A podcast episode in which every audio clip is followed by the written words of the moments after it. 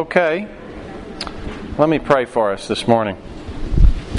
God, thank you for uh, opportunity to gather around your word. I pray that it would uh, pierce through to our uh, very hearts and souls and, and change who we are so that we can be more uh, like you, more follow the path that you've uh, that you've charted out for us. Uh, thank you for, for, this amazing word. And Pray for every uh, soul in here, every life in here, that uh, you would um, uh, meet them uh, where they are today and uh, have these words um, be uh, customized to their particular situation so that they can know you, follow you, be inspired. And thank you again for this beautiful day and this beautiful place, Lord. In Jesus' name, amen. Well, let's Turn to Hebrews chapter 13. We're going through a list of uh, sort of things to do. And anytime we go through a list, I think we're, we're prone to be ported back into our um, into our um, well, what most of us are going to have in traditional uh, understanding of lists that'll basically be legalistic. So uh, legalism, of course, is is uh, something we all learned from uh, multiple venues. Uh, if you're like uh, the vast majority of people, you uh, got a list from your parents of what it meant to be a good son or daughter, and um, most of us and then you pass it on to your children that's right. And so it's just human nature it's, it's nothing wrong with it. There's plenty of seats over here come on across. That's yeah, the sit in the front's good. Right here and over there is great. So it's it's just human nature to take a list and start saying, okay, how can I how can I uh, do the minimal effort to um, you know comply with this list and make it go away? That's just kind of what we do with lists. But let's just look at where we're at in terms of uh, what the start and the finish of this uh, section is. Let's look at the very end here Hebrews 13, verse 20. Hebrews 13, verse 20. Now, oh, sorry, let me start with 18. Pray for us, for we're confident that we have a good conscience in all things, de- desiring to live honorably. But I especially urge you to do this, that I might be restored to you the sooner. So here we are, we've got uh, Paul, and he's, remember, he's, he's giving this message to some very dear friends who um, have lost their possessions and were glad because they're so faithful and so diligent, but um, they have a problem that they've become hard of hearing, and Paul is writing to to uh, exhort them, and he's saying, "I want to be restored to you this sooner." They're dear friends. Now, may the God of peace, who brought up our Lord Jesus from the dead that great shepherd of the sheep, through the blood of the everlasting covenant, make you complete in every good work to do his will, working in you what is well pleasing in his sight through Jesus Christ, to whom be the glory forever and ever. Amen. And I appeal to you, brethren, bear with the word this the, this word of exhortation, for I've written to you in a few words. So this is the point of the book. The point of the book is to be exhorted to follow this path that will make us complete in every good work. Now, this word complete, I expected this was going to be this word I can never pronounce, the telescope word, teleosai, or whatever it is, teleoso. And uh, it's not. It's a different word. It's katarizo and I want to show you two places in Hebrews that katarizo takes place. I think it's kind of interesting. Chapter 10, verse 5. Chapter 10, verse 5. Therefore, when he came into the world, this is Jesus. This is the this is the backwards Christmas verse. I love this verse. This is what Jesus said when he came into the world. When he came into the world, he said, Sacrifice and offering you did not desire, but a body you have prepared for me. Prepared. That's katarizo. Prepared. So there's this body, And God has prepared this body. Why did He prepare the body for, for Jesus? What was the purpose for preparing the body? To be offered as a sacrifice. Okay, so offering the sacrifice, but more immediately, more the tri- I'm looking for a trivial. Yeah, yeah. So he could come into the world, right? You need you need this vehicle to come into the world. You can't get where you want to go unless you have a body. You can't come into the world without a body. Okay, so let's look at uh, eleven three. 11:3 By faith we understand the worlds were framed by the word of God. Framed. Framed, katerizo. Prepared, to put together. Why, why, why did God make the worlds? Well, for His glory. But He could do that without the worlds. What did He make the worlds for? So that we can all live here. Yeah, so we could live here. I mean, it's. Uh, hey, hey, hey, Kind of like when you make the aquarium. Yeah, you, you bring the fish in the aquarium. There's a it's a place it's a place for all this to happen. Okay, so you get this idea of katerizo. Let's go back again and reread 13, uh, 21. 20 Now may the God of peace, who brought up our Lord Jesus from the dead, the great shepherd of the sheep, through the blood of the everlasting covenant, make you prepared. Make you ready. Ready for what? What's he making ready for? There's some seats over here. What's he making you ready for? Well, yes, good. He's making you ready for good works. Why? So then you could do his will. And why you want to do that? Pardon me. Wait. No, come on through. What do you want to do that for? What is it? To, for his glory. It's pleasing. Yeah, that's what he likes. That's what that's what he wants. It's pleasing to his will. Now, let's go back to the top slice of bread on this sandwich here. Let's look at 12 1. Therefore, we also, since we're surrounded by this great cloud of witnesses, this is coming out of Hebrews 11, where we had this, this great, all these great examples of faith. Since we're surrounded by all these great examples of faith, let us do what we need to do lay aside every weight, the sin which so easily ensnares us, and let us run with endurance the race set before us, looking unto Jesus, the author and finisher of our faith, the A and the Z, the beginning and the end, the one who started it, the one who's going to finish it. Who for the joy set before him endured the cross, despising the shame, and sat down at the right hand of the Father. Jesus had a body prepared for him, not because he was not already God, he's already God, but because he had this work to do and he needed a body to do it. And he grew up and he lived this life completely in the will of God and followed that obedience all the way to the end.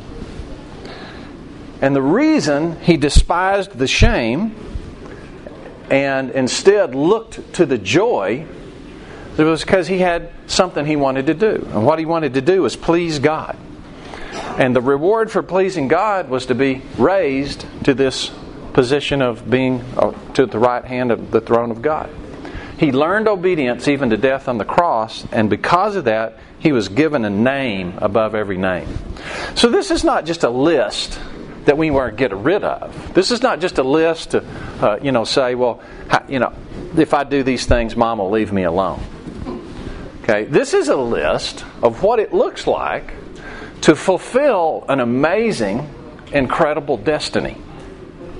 To be prepared to do the same thing Jesus has done, which is go down this path of obedience and be exalted. We were made, remember back in Hebrews 2, we were made to reign and rule with Christ in a perfect, harmonious world. That's what we were made for. That's what our soul longs for. And it's not happening right now. The world is a fractious, dark place in many respects. But we're, we're being prepared. If we follow this path, we're being prepared to be elevated to that spot in the new earth. And as we do it in this world, through faith, we're bringing heaven into our little sphere of influence. So that's why we have this list. Uh, this despising the shame I did a whole podcast on this that was not an actual lesson you came to. Any of these lessons, you want to go to iTunes and look at Athens to Jerusalem, you can listen to any of these things. Uh, despising the shame has, has to do with uh, the opinions of other people. And I went into great lengths about the massive influence opinions of other people has on us. We'll talk a little more about that as we go through this list. So last week we started the list, going to chapter 13, verse 1. Remember, we just came out of this comparison between Mount Sinai and the the uh, Mount Zion. These two mountains. Mount Sinai was this place that scared people very, very badly. I mean, they were, they were really frightened. And they said, Don't let God speak anymore, we'll die. And Paul says here, that was scary, but it, not really. Not compared to Mount Zion. No, that's they went to Mount Sinai. You're going to Mount Zion. The first time God spoke, the earth shook. The next time he speaks, the whole universe is going to blow up. Verse 25. See that you do not refuse him who speaks. Do you really want to ignore the voice of someone who can blow up the whole heaven and earth and then speak a new world into existence? You don't think so. And then he ends with verse 28 Therefore, since we're receiving a kingdom which cannot be shaken, let us have grace by which we may serve God acceptably with reverence and godly fear. Not only do we have this amazing destiny to go toward, this unbelievable path we can follow to actually do what Jesus did and to be elevated like Jesus was, but we also have this massive loss, despair, and destruction that can take place if we don't. Because God is a consuming fire. This is sort of like the peso and the bullet. You know this story? These drug lords, they go into the they go into the uh, uh, office of the government official, and he puts a bullet and a peso on there, and he says, You get to pick, senor. Which would you like? You can either go on my payroll and become corrupt, or you can die. That's your choice. Well, obviously, that's a very twisted version. But this is sort of similar. It's two very stark choices that we have to choose between. We've got this scary uh, God who is going to have things the way he's going to have them. And when we go in a path that's opposite to his way, we're going to reap the consequences of that, and it's not going to be good. Or we can we can walk in obedience and get this unbelievable, amazing reward for it. And much of this has to do with whether we're going to follow the opinions of people or whether we're going to follow the opinion of God. So, chapter 13 let brotherly love continue. Teamwork is a big thing to God. And we talked about this last week. Care about your teammates. Don't forget to entertain strangers. There's people on other teams that we ought to share our space and our time with. And remember the prisoners as if chained with you. There's people on our team that are not in our sight, not in our locker room. And we should care about those people even though they're not in our sight. And each one of these things uh, is really about being mission focused rather than self focused. So then the next thing on the list, and all this is these are the things how you become great. And you notice the things that aren't on this list as we go through. Most of the legalistic things that you get from church will not make it on this list, which is, you know, tells us something important. Marriage is honorable among all, and the bed undefiled, but fornicators and adulterers God will judge. So, part of this path of greatness is to have a great marriage. Now, this, this is like your inner team, your spouse. That's an interesting contrast he puts here. The bed is undefiled. Now, I think we have to, this is, I'm going to tell you, this is really not going to be on most church lists. What this means is you need to have a really good sex life with your spouse. This is, this is part of this path of greatness. You're standing before Mount Sinai. And if you don't have a great sex life with your wife, if you don't have a great sex life with your husband, you need to be concerned about that. God's not going to be happy. You're going to be standing before the judgment seat of Christ, and He's going to be say, "Tell me about your sex life." I came to Sunday school today. Absolutely.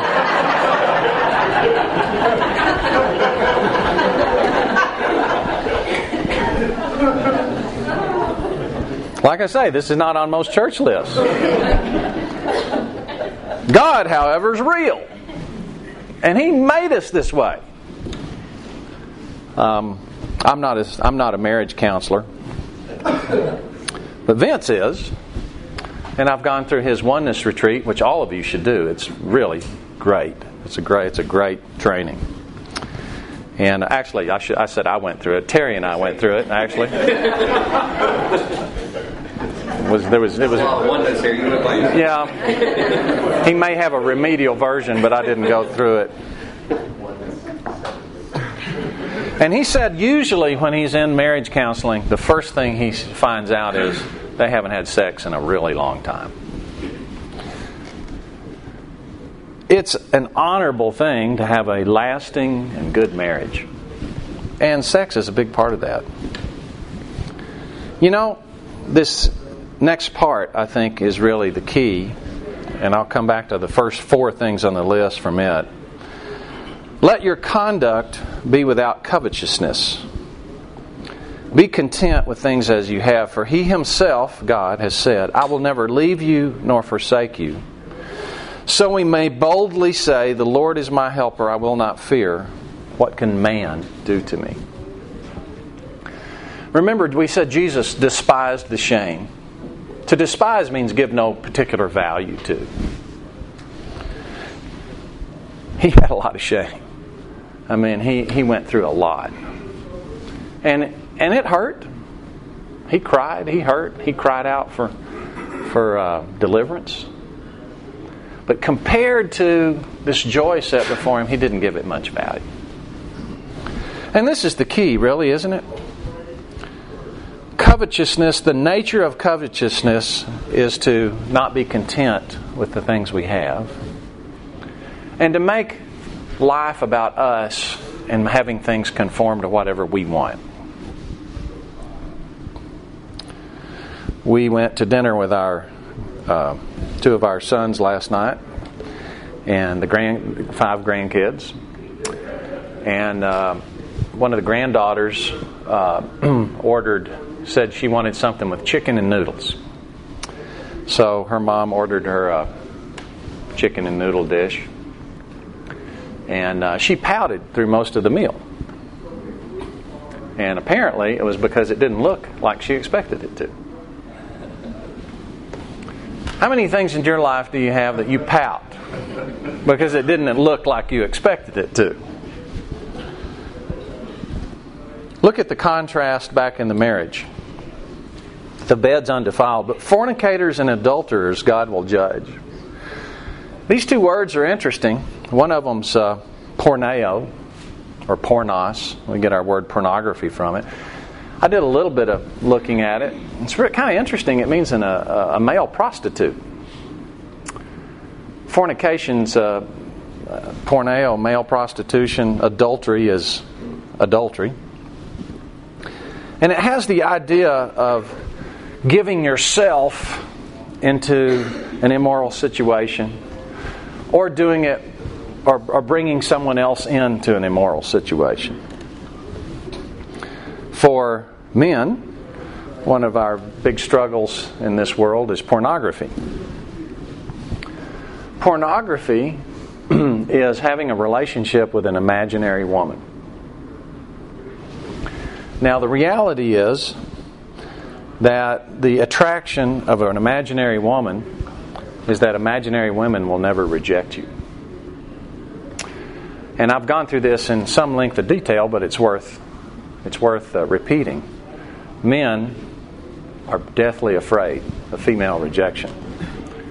Women, you have amazing power to encourage and enable your um, spouses because they cannot stand the idea of being rejected by you. Uh, men, to go to pornography instead of uh, create, develop, developing the intimacy with our wife, even if it means that we're going to have to swallow hard and say, I really need you to do this with me, uh, is a way of cowardice. pornography is, is cowardice in large part. And I know there's all sort of endomorphin things that happen when uh, we look at pictures and that sort of thing. And there's a you know a, a temporary reward, but that's the way all sin is. All sin gets some kind of immediate pleasure that brings long-term destruction. Adultery, you know, our our uh, society um, celebrates adultery. But what is adultery? Is there any love in adultery? Are we thinking about the best interest of the other person? Are we thinking about uh, our own spouse? It's completely self centered. And it is this covetousness of not being content with what I have. It's the same basic attitude materialism is. Materialism is the philosophy that says happiness is based on what I don't have. We obtain what we don't have. That makes us happy. Well, just think about that. If you're going to always be based happiness on obtaining what you don't have, then once you have something, what do you have to do? Get something else, right? You can't be happy with what you do have. And it can be this way with women, with men, with relationships. Women, you've got your own version of pornography. It's uh, romance fantasies. Uh, these romance books, you know, fly off the shelf. They're all the same story, different names. You like to live it over and over again. Okay? Um, there is no white knight in shining armor that's going to come make you happy. Just like there's not a dress that's going to make you happy, or a car, or a house. Because happiness comes when we learn to be content with what we have. Being content with your own spouse is a good place to start.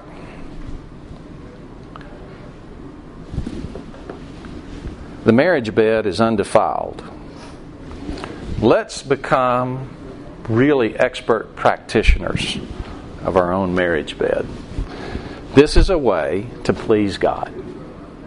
This is a path to greatness. Uh, women, I know that you have 16 other things on your mind. And when your husband says, Hey, I'm interested, the first thing that comes in your mind is, How can I make this go away so I can have these 16 things that I've got on my mind uh, continue to uh, continue to be on my mind? Uh, and men, you got to understand, or we got to understand, that if we haven't engaged with our wife with words, we haven't worked our way into her field of vision.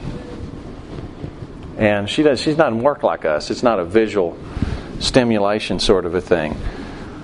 And so there's this understanding. You know, this working on sex and having a mutual uh, a mutual desire for sex actually causes you to talk about your relationship and work on it and say, hey, how can we do this?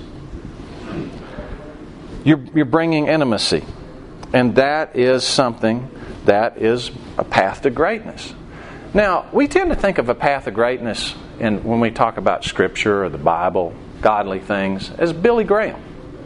You know, get, do a great crusade and uh, you know thousands of people come to Christ, or a mission field, and we go on a mission field and five people came to Christ. You're not going to see witnessing on this list. Are you surprised? You're not going to see church attendance on this list, although it's presumed. But you do see having a great sex life on this list. I think we need to be really focused on that you do see caring about people that you're not in your field of vision that are suffering on this list. Fellow believers. which we have all over the world. Now, now we're connect, uh, able to connect all over the world. You do see sharing your space, sharing your time, and you do share, see connecting with other believers. And all of this comes back to our conduct, being content with what we have. Now, let's look at this be content with what you have. It's interesting the contrast that he has between uh, being content or covetousness and contentment. He says, you know, co- you, you, you want to be you want to be content, not covetous. And the way you get there is by saying, "The Lord's my helper; I won't fear what can man do to me." Now, what's the connection between the opinion of people and covetousness? Why does the opinion of people bring covetousness and the and counting on God to be our helper lead to contentment? Because the more cool things you have and do, the more people think you're great. Okay, that's a really good one. The more cool things you, what did you say? Have and do. Have and do. The more cool things you have and do, the more, what did you say? People think you're great. People think you're cool. Yeah, okay. So, how do we know what a cool thing is? What everybody else wants. Well, based on what everybody else thinks, okay? Exactly. So, uh, why, why do you need that extra whatever? Because I'm, I, if I have to wear my same dress again, I wore that dress three months ago, and I know everybody's keeping uh, video records of my dress, and they're going to go home and compare it all and say, aha, I knew it. Yeah, because everybody else is looking, right? Um, you know, what, what are people going to say if they look at my job and it's not an important job? Well, we tend to use other people's opinions as our guide of what's important. Let's look at this uh, passage where this comes from. The Lord is my helper. What can man do to me? This comes from Psalm 118. Psalm 118.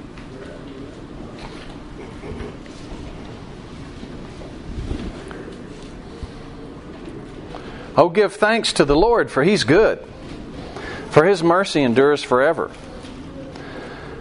Let Israel now say, His mercy endures forever. Let the house of Aaron now say, His mercy endures forever. Let those who fear the Lord now say, His mercy endures forever. I called on the Lord in distress. The Lord answered me and set me in a broad place. The Lord is on my side. I will not fear. What can man do to me?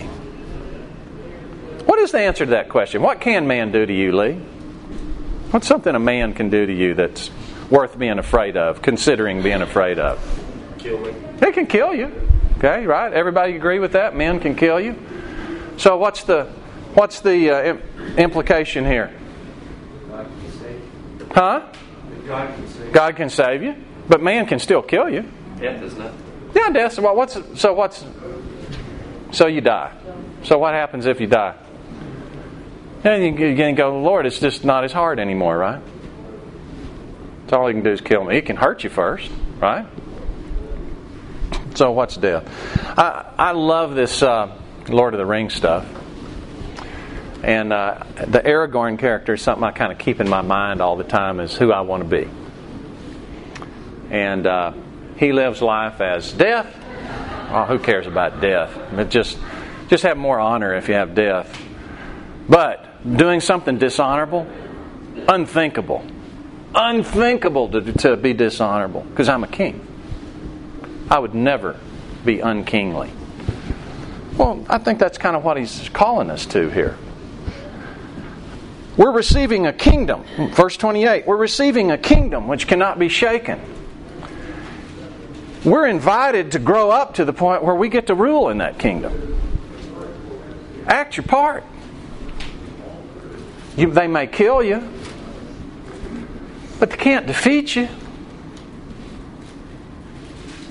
Live an honorable life. What else can they do to you, Andy? What else is something some a man, a man can do to you? Maybe not quite as drastic. They can insult you. They can insult you. Now, have you ever been insulted? What's what's like the juiciest insult? No, no, I'm just. yeah, a man can insult you, so and it might even be true, right? You know, they may they may insult you, and you actually say, "Boy, that's really true, and I need to change." Well, in which case, it's a good thing, right? And it may be untrue. And if uh, if it's untrue, what then? What? It hurts. It stings.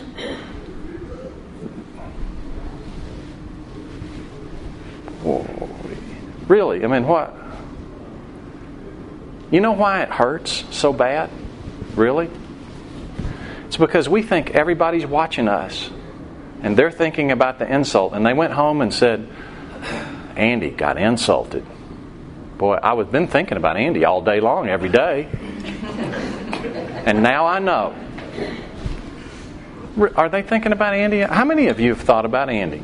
Very much this week. Okay, AJ? Yeah, you got you. You got him. Man, you think about Andy more than you thought about uh, AJ? No. No. Okay. So, so look, people insult you. It hurts. People aren't watching you that much, really. Really. They're, they're thinking mostly about themselves. Uh, so, uh, wanna, so, let's see. Uh, What's that? They can take your stuff. What stuff? What would hurt the most for you if somebody took it from you? Your son. I thought this. Do you consider your son part of your stuff? we need to work on your vocabulary, Warren.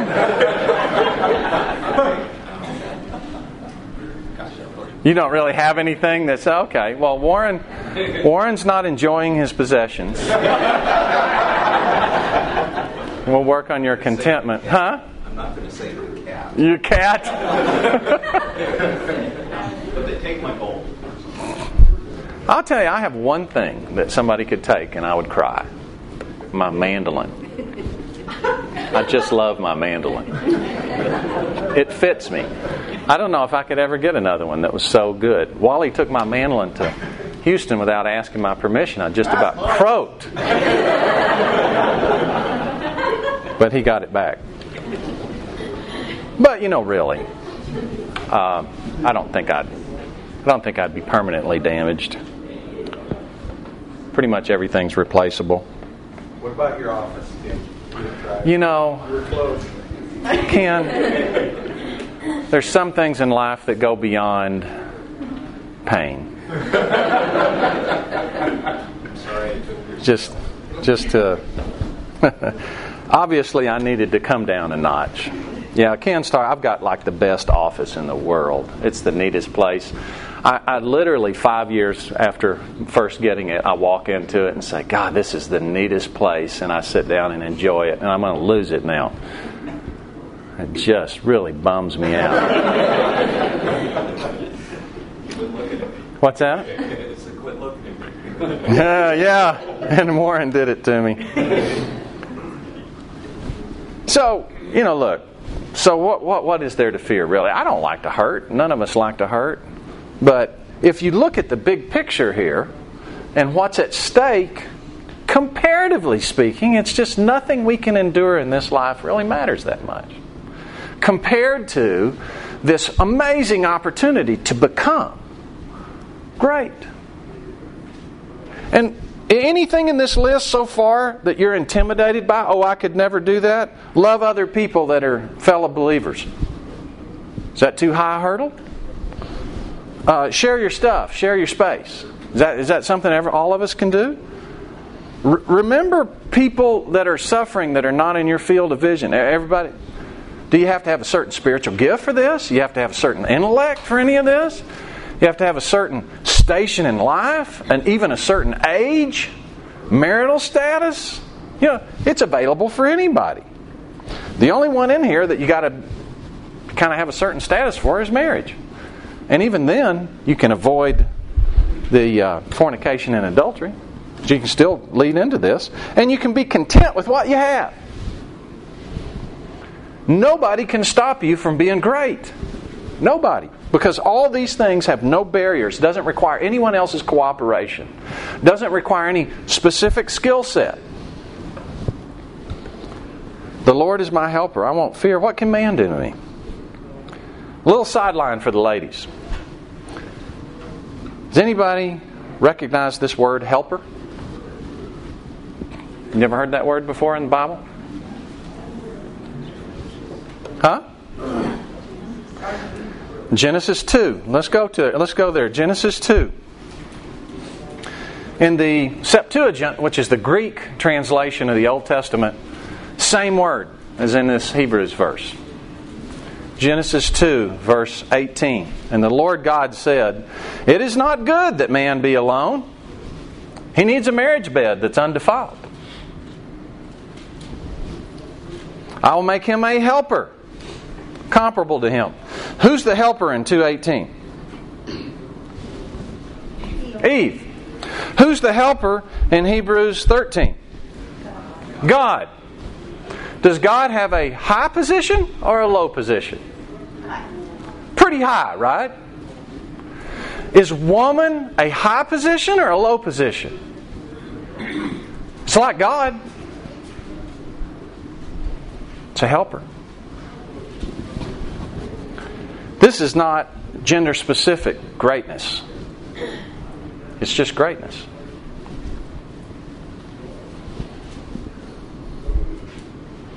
Let's go on to verse 7. Still on the list. How to be great. What does it look like? What does greatness look like? We've, we've, looked, we've spent most of our time on the heart attitude. Now we're just getting some practical things of, well, what would that look like? Remember those who rule over you, who've spoken the word of God to you, whose faith follow, considering the outcome of their conduct. Now, you will get in Scripture uh, sort of a fruit inspection uh, command only in one circumstance. And that is the circumstance where you're deciding whether uh, someone's a false prophet or not. When you're deciding whether to listen to someone who's preaching the word or not.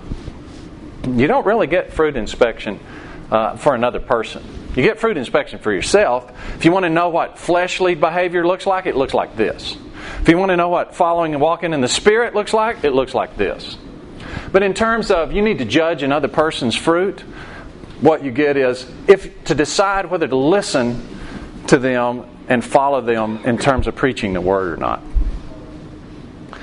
Well, when you have someone who has the kind of life that you want to follow, and you say, I want to be like them, and they're teaching the word to you, then remember them.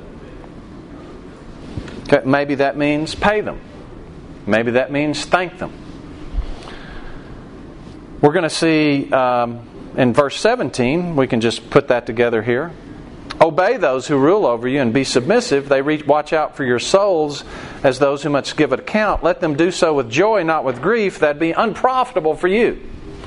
So you've got people who are mentoring you, perhaps, or they're, or they're counseling you. They're watching out for your souls. Don't be a pain in the neck to them. If you need their help, ask for help, but don't go criticizing them unless you got unless you got something constructive to say.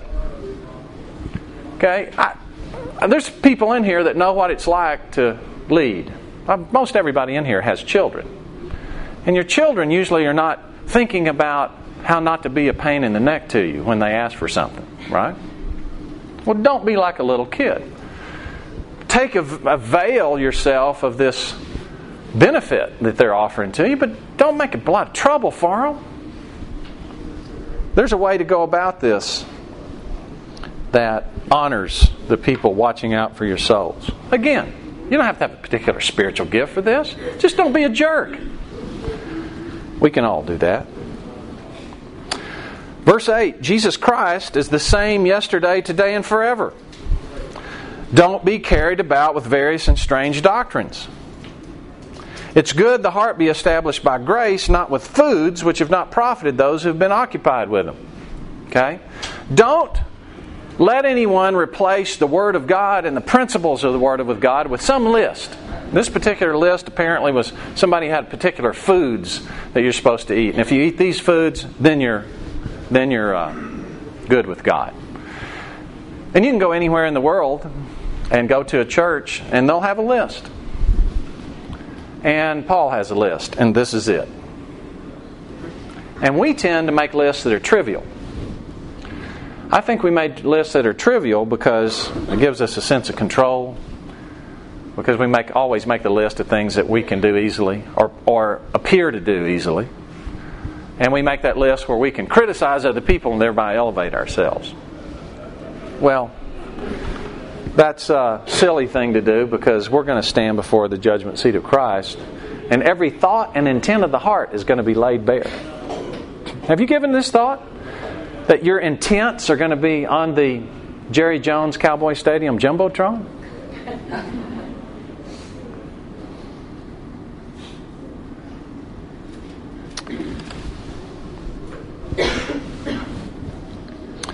So I'm not going to have time to go over this last one. I'll do it next week. And then we'll be through Hebrews, and then I'll start with a, a, uh, series on Hebrews chapter 11, which I told you I skipped, I just skipped over.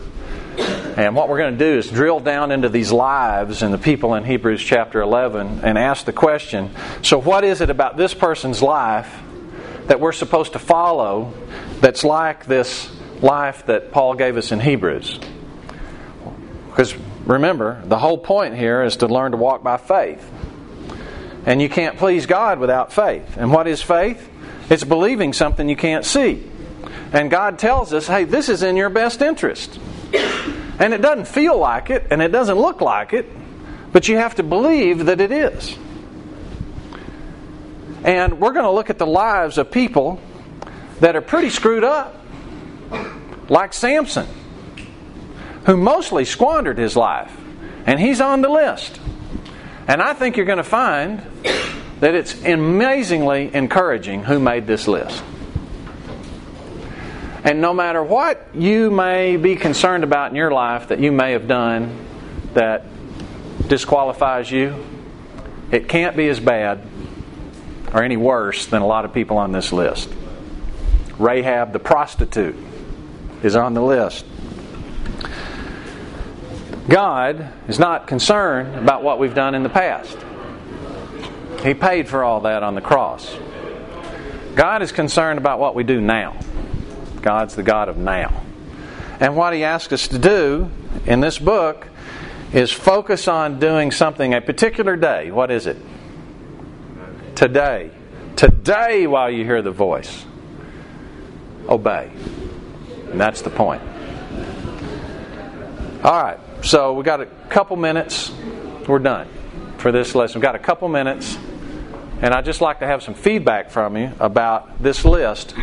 What I'd like to ask you is what would you have expected to be on the list that's not?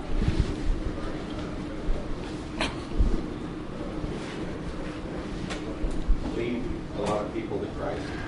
Isn't that interesting? Lead a lot of people to Christ is not on the list. Why do you think that is? We're not in control of that.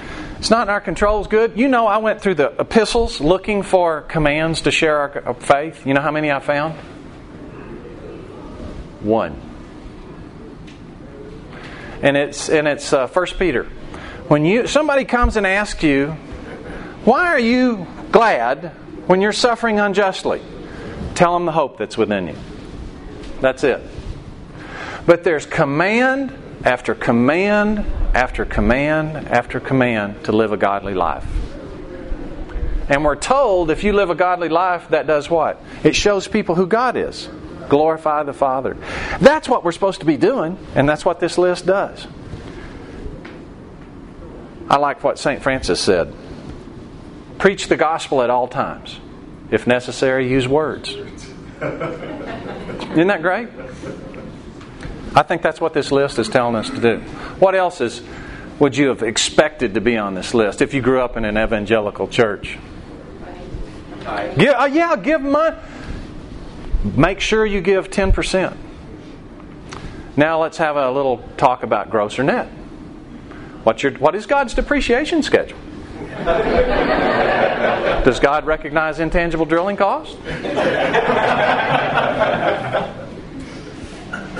Uh, does God? Do you get more credit for giving to a 501c3 authorized organization than just giving money to a friend?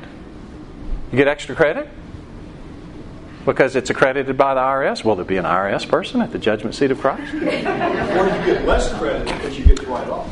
Oh, less credit because you get to write it off. Okay. Who's on the board? Huh? Depends on who's on the board. If I would. Who's on the board? Okay. Yeah. Yeah, it's not even on here. Now, the principle is, though, what's the principle? Be content with what you have and share your stuff with other people. Cheerfully. Cheerfully, right? It may be that you're the most generous giving guy and you never give money to a charity. Maybe you uh, raise foster kids, and that's where your excess money go. You think you could be reamed for that because what are you doing giving them money to these sinking foster kids? I needed money for Casa de Amigos.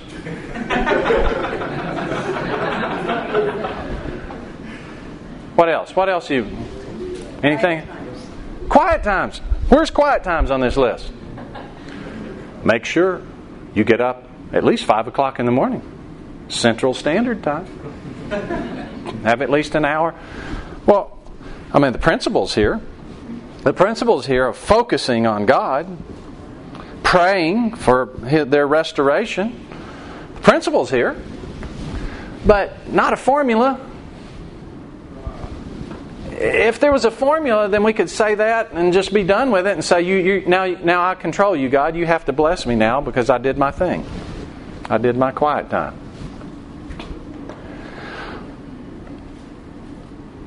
What are you surprised is on the list that you wouldn't have expected to be there? I know all of you are thinking it, but nobody will say it. Come on. Entertaining strangers. okay, entertaining strangers. That's kind of weird, and it's the second one. Yeah, and there may be angels. Well, well what is that? Well, that's kind of it's kind of kind of uh, surprising. But obviously, having a great sex life is not something you would expect to be on here if you grew up in a Baptist church. What else? What else is on the list that surprises you? Thinking about being a back row Baptist or whatever you grew up as, lapsed Catholic.